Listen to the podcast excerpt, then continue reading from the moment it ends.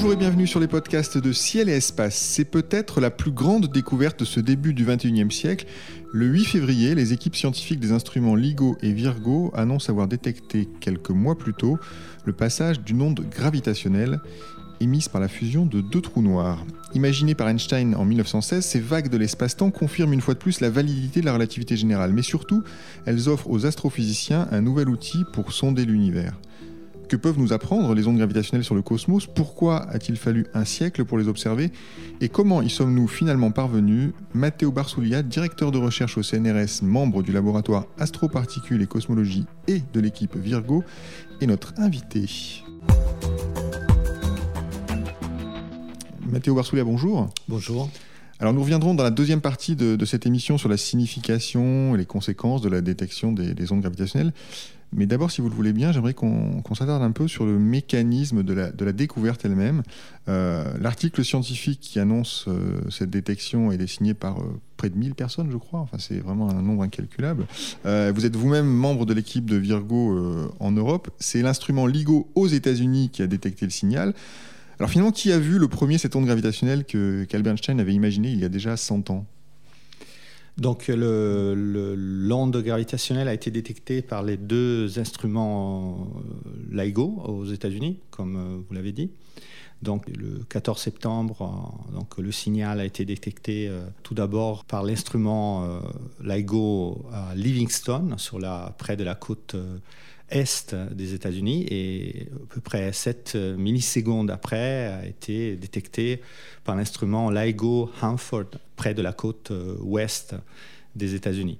Donc voilà, cela a été euh, vu le 14 septembre, ça a pris après cinq mois de validation, vérification, et le 11 février, euh, l'article scientifique est sorti. Il y a une fameuse annonce. Alors cinq mois, c'est long. On peut imaginer d'abord la, difficulté de garder un secret euh, pareil. Euh, mais vous, dites détection. bon, ce sont des, instruments. Je ne sais pas si on peut parler d'observatoire. Vous nous direz un petit peu plus tard ce que vous en pensez. Mais c'est pas quelque chose. On n'a pas, pas l'œil à l'oculaire comme on a l'habitude de, l'avoir en astronomie. Qu'est-ce qui se passe quand un signal est détecté, euh, comment vous êtes prévenu? Là, il y a 1000 personnes dans la collaboration. Mhm. Est-ce qu'il y a des gens en particulier qui sont euh, d'abord informés? Que, Comment circule l'information? Comment ça s'est passé? On aimerait bien un peu, connaître les, coulisses quand même de, cette découverte. Euh, oui, donc, donc Peut-être on reviendra après sur le mécanisme de la, de la détection, donc le fonctionnement des, des interféromètres, des détecteurs d'ondes gravitationnelles. Donc, ce qui se passe, c'est que donc, les, instruments donc, sont, en fonctionnement, sont en marche.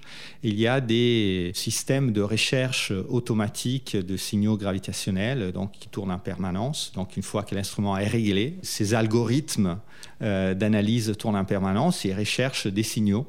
Et euh, donc, ils sont très rapides. Et donc, euh, pour l'événement de septembre, donc trois minutes après l'événement, un mail avait été envoyé au groupe de, personnes qui, s'occupent de, cet algorithme, euh, donc une, fraction de, la, de, la, collaboration des 1000, 1000 auteurs de, l'article. Et euh, donc, euh, c'est comme ça que ça, ça commence. c'est l'instrument lui-même qui envoie un mail, c'est ça en fait C'est un programme d'ordinateur qui cherche dans les données. Donc, les données sont enregistrées. Et puis, il y a un programme qui, regarde les données euh, euh, et qui, euh, une fois qu'il trouve quelque chose de, de, suspect, de, de, pas normal, qui n'est pas du bruit, qui n'est pas considéré comme du bruit, il dit, voilà, on a vu quelque chose, donc il donne un nom à l'événement. Donc, et, et, cet événement, après, il, est, il est caractérisé. Donc, on cherche de comprendre quelle est sa forme, quelle est la forme de l'onde, et, euh, et euh, quelles étaient les conditions de l'instrument pendant euh, l'événement. Et, et, on commence toute une série de vérifications euh, euh, à la fois sur la, sur, le, sur, le, sur la forme, sur le type d'événement et à la fois sur le, sur le détecteur. Donc les conditions euh, avant et après pour voir si, si, si tout était, était, bien, si, voilà, si, les, si les détecteurs fonctionnaient normalement ou s'il n'y avait pas quelque chose qui pourrait faire penser à un problème au niveau expérimental. Vous parlez de forme de l'onde et je crois qu'on en reviendra peut-être un peu tout à l'heure, mais c'est quand même important de le dire dès, à présent. il y a eu quand même beaucoup de travail théorique fait, évidemment, ces dernières années sur la forme particulière qu'on attendait en fonction de tel ou tel événement astrophysique. Alors là, on l'a dit, vous l'avez tout de suite apparemment identifié que c'était la fusion de deux trous noirs. Euh, il y a une signature bien particulière. Donc c'est ça que vous recherchez. Vous avez une espèce de catalogue, si j'ose dire, de, ce à quoi ça pourrait ressembler. Et euh, l'instrument trie un peu euh, ce qu'il voit, c'est ça? Oui. Alors tout d'abord, oui, mm, il y a il y a deux types. en fait, il y a deux types d'analyses qui sont faites. Il y a l'analyse de, signaux où on met le moins d'ingrédients possible. Hein, juste pour ne, pour ne pas se priver de, voir des, signaux qui ne sont pas attendus par la théorie. Et donc, voilà, il y a un, programme d'ordinateur qui cherche des signaux de, de, de forme un peu générique. et il y a des algorithmes qui, dans lesquels on, on donne une forme qui est la forme prévue par la relativité générale euh, en, faisant ce qu'on appelle une paramétrisation, par exemple en fonction des masses des étoiles, des trous noirs euh, qui, orbitent.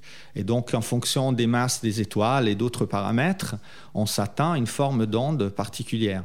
Et, donc l'algorithme compare euh, les données avec, avec ces formes d'ondes théoriques et, si la superposition entre la forme d'onde théorique et les données est bonne, euh, pour un, certain jeu de paramètres, et voilà, il, euh, on, Banco, euh, vous avez découvert quelque chose. Mais là, comment vous êtes convaincu que cette fois-ci c'était la bonne Parce que quand même, ces instruments, donc LIGO aux États-Unis, Virgo en Europe, qui, qui, qui, est en train d'être mis à niveau, je crois, vous nous en parlerez un peu plus tard. donc ces instruments fonctionnent depuis plusieurs années. Euh, j'imagine que des faux signaux, vous avez dû en avoir pas mal quand même pendant toutes ces années. Qu'est-ce qui, qu'est-ce qui vous a convaincu que cette fois-ci, euh, c'était bon? Combien de temps ça a pris pour que collectivement vous vous disiez, ben oui, cette fois-ci, euh, on a trouvé quelque chose?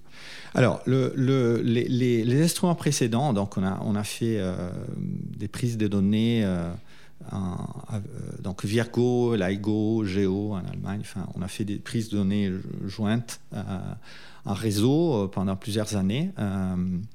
et Virgo, c'était entre 2007 et 2011.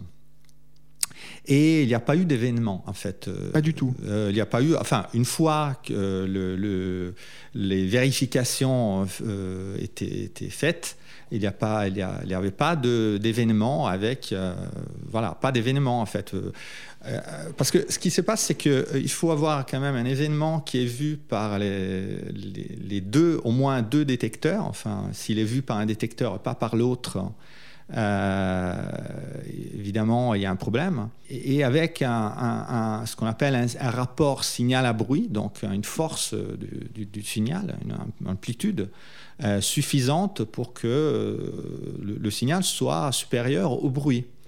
Donc pour qu'on puisse dire avec une probabilité assez, assez, assez bonne qu'il s'agit du signal et pas d'un bruit. Donc on peut avoir des, choses, mais qui sont très très faibles. Donc euh, on n'est pas capable de dire avec une bonne probabilité. Donc euh, bah, après, on peut, on peut discuter sur le niveau de probabilité qu'il nous faut pour dire c'est un événement ou pas, mais donc euh, une bonne probabilité euh, qu'il s'agit d'un signal. Donc, dans, dans, ce cas, donc, dans l'événement de septembre, l'événement a été vu par les deux interféromètres LIGO, donc avec un délai qui correspond à, à, à la propagation de l'onde sur 3000 km, la distance entre les deux sites. Et, euh, et puis, il y a, il y a eu euh, des, des, une, une, une, analyse statistique. Donc, on a regardé euh, 16 jours euh, de données et on a vu que ce qu'on voyait pendant 16 jours était, était du bruit et l'événement était beaucoup plus, beaucoup plus donc il, était, il apparaissait clairement en fait voilà c'était un événement assez assez fort par rapport au bruit. Donc à la fin de toutes ces analyses on peut dire que la chance que ça soit une un faux faux, faux, faux, faux, faux événement elle est inférieure à, à une chance sur 200 000 ans. Enfin, D'accord, donc c'est vraiment peu de chance que ce soit un coup de chance, on va dire. Voilà. il y a quand même en plus, il y a la, pardon, il y a aussi la, la, la, la forme d'onde qui est très en accord avec un complet accord avec la théorie de la relativité. Alors vous avez vous avez une procédure un peu perverse, si vous me le permettez, euh, cher détecteur d'ondes gravitationnelles, c'est que j'ai entendu parler d'une histoire d'une enveloppe avec des fausses données qui seraient injectées dans le détecteur pour euh, s'assurer que finalement ce qu'on voit, enfin, y a, vous testez quasiment euh, les gens qui analysent les données pour vous assurer qu'ils euh, ne prennent pas leur désir pour des réalités. Enfin, Expliquez-nous un peu cette histoire d'enveloppe qu'on ouvre à la dernière minute et puis à la fin on sait si ce qu'on a observé c'est un vrai signal ou si c'est un faux signal qui a été injecté par, par des membres de l'équipe. C'est très particulier la façon dont vous procédez. Alors, il y a, oui, il y a en effet un, ce qu'on appelle des, des, injections à, l'aveugle. Euh, c'est un exercice, en fait. on fait un exercice où on, il y a quelqu'un qui euh, injecte de faux signaux dans, dans les données.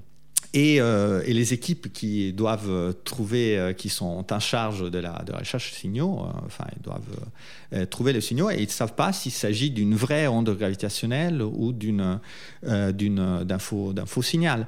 Donc l'enveloppe, en fait, ce qu'on appelle ouvrir l'enveloppe, c'est, en fait parce qu'on pousse le processus jusqu'à, la fin, jusqu'à on, demande aux équipes de, euh, valider la, la, leur conclusion D'analyser euh, complètement. D'analyser complètement sans savoir s'il s'agit d'une vraie, euh, d'une vraie onde gravitationnelle. Et, et, à la fin, quand le processus est complètement validé, euh, on ouvre l'enveloppe. Dans l'enveloppe, enfin, il y a la réponse est-ce que c'est, vrai ou pas? Est-ce que c'est quelqu'un qui l'a injecté ou est-ce que non? Et dans ce cas-là, ça viendrait du ciel. Et, et donc, c'est, c'est, un, exercice qui est extrêmement intéressant parce que il n'y a pas un biais humain. Donc, si on sait déjà que c'est une vraie onde gravitationnelle. Donc on, a la tendance à vouloir démontrer, à prendre ses désirs pour les réalités. désirs pour des réalités. Si c'est, euh, si par contre on sait que c'est un faux, euh, ça a été injecté, ça, ça peut produire aussi des effets psychologiques. Donc là, on ne sait pas. Euh, et, donc, c'est extrêmement intéressant de. Il y a combien de personnes qui sont au courant? Vous êtes au courant vous-même euh, quand il y a un faux signal qui est injecté? Comment ça se passe? Non, non, moi je ne suis pas au courant officiellement. Maintenant, euh, il y a des, des quand même des, des, canaux, il y a des, des canaux auxiliaires dans le détecteur euh, qui euh, nous disent euh, c'est un faux signal ou c'est pas un faux signal. Maintenant, si on joue le jeu jusqu'au bout, celui qui recherche, qui fait l'analyse, il n'est pas censé d'aller voir, regarder. de ne pas regarder. Mais, mais voilà, après, il y a des, des, des, Et il y a aussi des, des méthodes pour, pour voir si le signal a été, a été injecté ou pas. Et en l'occurrence, parce que la détection de, du vrai signal, pour le coup, hein, alors c'est GW 15 0914 Oui, c'est la date. Euh, c'est la date de, c'est la date, 14 septembre 2015. d'accord. Euh, il a été découvert, euh, si j'ai bien compris, assez rapidement finalement après la mise en route de l'instrument. Est-ce que vous avez même eu l'occasion d'utiliser cette procédure de, fausse injection de données? Non, pas, vous avez été pris. oui, on l'a utilisé avant, pendant les prises des données de donc de Virgo initial, LIGO initial. L'exercice avait été fait avant et et donc il y a eu même un, cas où euh, euh, cet exercice a été euh, vraiment poussé jusqu'au bout avec une espèce de cérémonie à la fin où il y a, quelqu'un qui a ouvert l'enveloppe. Et une grosse déprime de, ceux qui avaient analysé le signal, non? Alors venons-en quand même à la, maintenant à la, détection, à l'exploit technologique que ça représente, parce que si vous prenez toutes ces précautions, euh, de ne pas prendre justement euh, vos désirs pour des réalités, essayer de vous, méfier de vous-même d'une certaine manière, c'est parce que le signal que vous essayez de détecter est extrêmement ténu. Euh, d'ailleurs, jusqu'à récemment, enfin, il y a, des gens qui croyaient que c'était pas possible, qu'on pouvait pas détecter une onde gravitationnelle. Et je, me souviens même vous avoir vu en séminaire il y a quelques temps, et il y avait dans la salle un physicien qui disait mais de toute façon. Euh, c'est pas possible ce que vous nous racontez. Il y a tellement de choses qu'il faut filtrer, il y a tellement de raisons de, de penser que des signaux parasites peuvent s'injecter, peuvent que ce n'est pas possible, on ne peut pas réussir à, détecter les ondes gravitationnelles. Euh, racontez-nous un petit peu ce qui fait euh, la difficulté et en particulier quel est le, le, signal, la déformation de l'espace que vous essayez d'observer et que, et que, vous observez finalement d'ailleurs? Alors, je partage complètement cette, cet émerveillement hein, pour, pour la, détection donc, de ce, petit, petit signal, parce qu'il s'agit d'un signal de, euh, d'une amplitude d'un milliardième de milliardième de, de, mètre. Euh, donc c'est un millième de la taille du noyau de l'atome. Donc, euh, mmh. Et donc la, la, ce qu'on dit, c'est que voilà, on détecte cette petite déformation de, l'espace, donc cette petite, ce petit changement de longueur des bras de l'interféromètre, donc un milliardième de milliardième de mètre sur 3-4 km. Et euh, on dit que cela provient de quelque chose qui a une distance un milliard d'années-lumière. ce qui paraît complètement fou. Ça, voilà. Donc, euh, en fait, euh, oui, on prend beaucoup de précautions. Déjà, le, design de l'instrument est, fait de façon à éliminer toute perturbation externe. Donc, euh, les, miroirs, par exemple, de l'interféromètre, hein, ce qu'on appelle les masses tests, donc les, masses hein, euh, qui sont séparées par cette distance de 3 ou 4 km entre lesquelles on, mesure la déformation, ces masses-là sont isolées euh, sismiquement, sont suspendues à des pendules. Donc un pendule, c'est un, un, objet qui est extrêmement intéressant parce que il au-dessus de la fréquence de résonance du pendule, le pendule a un filtre, filtre le, mouvement euh, du point de suspension. Donc nous avons des systèmes très sophistiqués, mais à la base, c'est des chaînes de pendules. Et euh, à la fin, ce qu'on retrouve, c'est une masse qui est isolé par l'environnement, par le bruit sismique, euh, par tout ce, qui, se passe autour. Alors, il y a le bruit sismique, il y a aussi le bruit acoustique, donc les masses sont dans des euh, tubes à vide. Et puis, en général, toutes les optiques sont suspendues à des systèmes d'atténuation sismique et sont sous vide. Parce qu'il faut bien expliquer, peut-être revenir juste rapidement sur le principe de l'interféromètre, euh, donc, qui est le principe de Virgo et de LIGO. Vous faites passer de la lumière en fait hein, dans deux bras euh, perpendiculaires, si j'ai bien compris, et en fait euh, cette lumière fabrique des ondes, enfin des interférences, c'est ça, qui sont destructives ou constructives en, fonction de la, la taille des bras. Si les bras se déforment un petit peu, c'est ça, on a une onde qui devient, qui passe de constructive à destructive. Enfin, on voit un signal. Alors l'idée c'est que euh, un détecteur d'ondes gravitationnelles, c'est en fait c'est un, un, détecteur interférométrique d'ondes gravitationnelles. On se base sur le principe de l'interférométrie. Un interféromètre est un instrument qui est capable de mesurer avec une très grande euh, précision de différentes différences de longueur. Donc euh, l'idée c'est de prendre un laser, enfin un laser parce que c'est la lumière très très stable, très pure et de, de, la partager, euh, donc partager la lumière en deux euh, grâce à un miroir, une lame séparatrice. Donc, moitié de la lumière euh, va dans un bras de l'interféromètre, l'autre moitié dans le bras qui est à 90 degrés du premier. Et donc, la, lumière est réfléchie au bout de 3 km, 4 km pour LIGO, 3 pour Virgo. Et elle fait un parcours en arrière et la lumière se récombine. Donc il y a ce qu'on appelle une interférence. Euh, et, et, donc il y a des, il y a des franges d'interférence. Et euh, on peut voir ça aussi comme un retard entre les deux. Euh, enfin, les, deux faisceaux sont, sont, mis dans une position. Maintenant, l'onde gravitationnelle arrive et elle, elle déforme l'espace de façon asymétrique. Donc il y a un bras qui devient euh, enfin, un petit peu plus court, enfin l'effet c'est équivalent à un raccourcissement d'un de, bras, et l'autre bras qui devient un petit peu plus long. Et donc, euh, ce qu'on appelle euh, un décalage de, la frange, enfin, il y a l'interférence entre les deux faisceaux qui change. On peut voir ça comme si un, des deux faisceaux accumule un retard par rapport à l'autre. Et grâce à ce retard, grâce à ce décalage d'interférence, on peut détecter un signal. Et le, signal, c'est rien d'autre qu'un changement de la puissance à la sortie d'un interféromètre, parce que la puissance dépend de la condition d'interférence, de la phase relative entre les deux faisceaux. Donc, on, mesure un changement de puissance à la sortie d'un interféromètre. Ce changement de puissance est converti en un signal électrique qu'on enregistre Et après, on est. Donc c'est un principe de métrologie qui est utilisé dans plein de domaines, mais c'est vraiment on utilise la lumière euh, et notamment la vitesse de la lumière qui est très rapide pour mesurer des, des, très précisément des distances. En fait, c'est ça. C'est utiliser la lumière pour voir une déformation de l'espace. Exactement. Donc le, le, il s'agit d'une mesure de, de, distance, une mesure relative entre les, les deux bras et hum, faite avec la lumière. Faite. Et, sauf que vous allez beaucoup plus loin que tout ce qui se fait en, métrologie euh, en termes d'utilisation des interféromètres. Vous, vous, êtes vraiment sans doute à la pointe. Enfin, J'imagine pas qu'on puisse euh, faire plus précis que ce que vous faites euh, sur Virgo ou LIGO aussi. Alors, tout d'abord, nous nous sommes intéressés à de la métrologie qui n'est pas une métrologie absolue. Enfin, nos instruments ne sont pas des, des, étalons de distance. Enfin, on s'intéresse à une variation de la longueur de bras qui est rapide, qui dure une, fraction de seconde. Donc, euh, euh, sur une fraction de seconde, sur ce temps euh, très court, c'est vrai que c'est les instruments probablement les plus sensibles au monde, enfin sûrement les, plus sensibles au monde. Mais, mais ce n'est pas une référence absolue.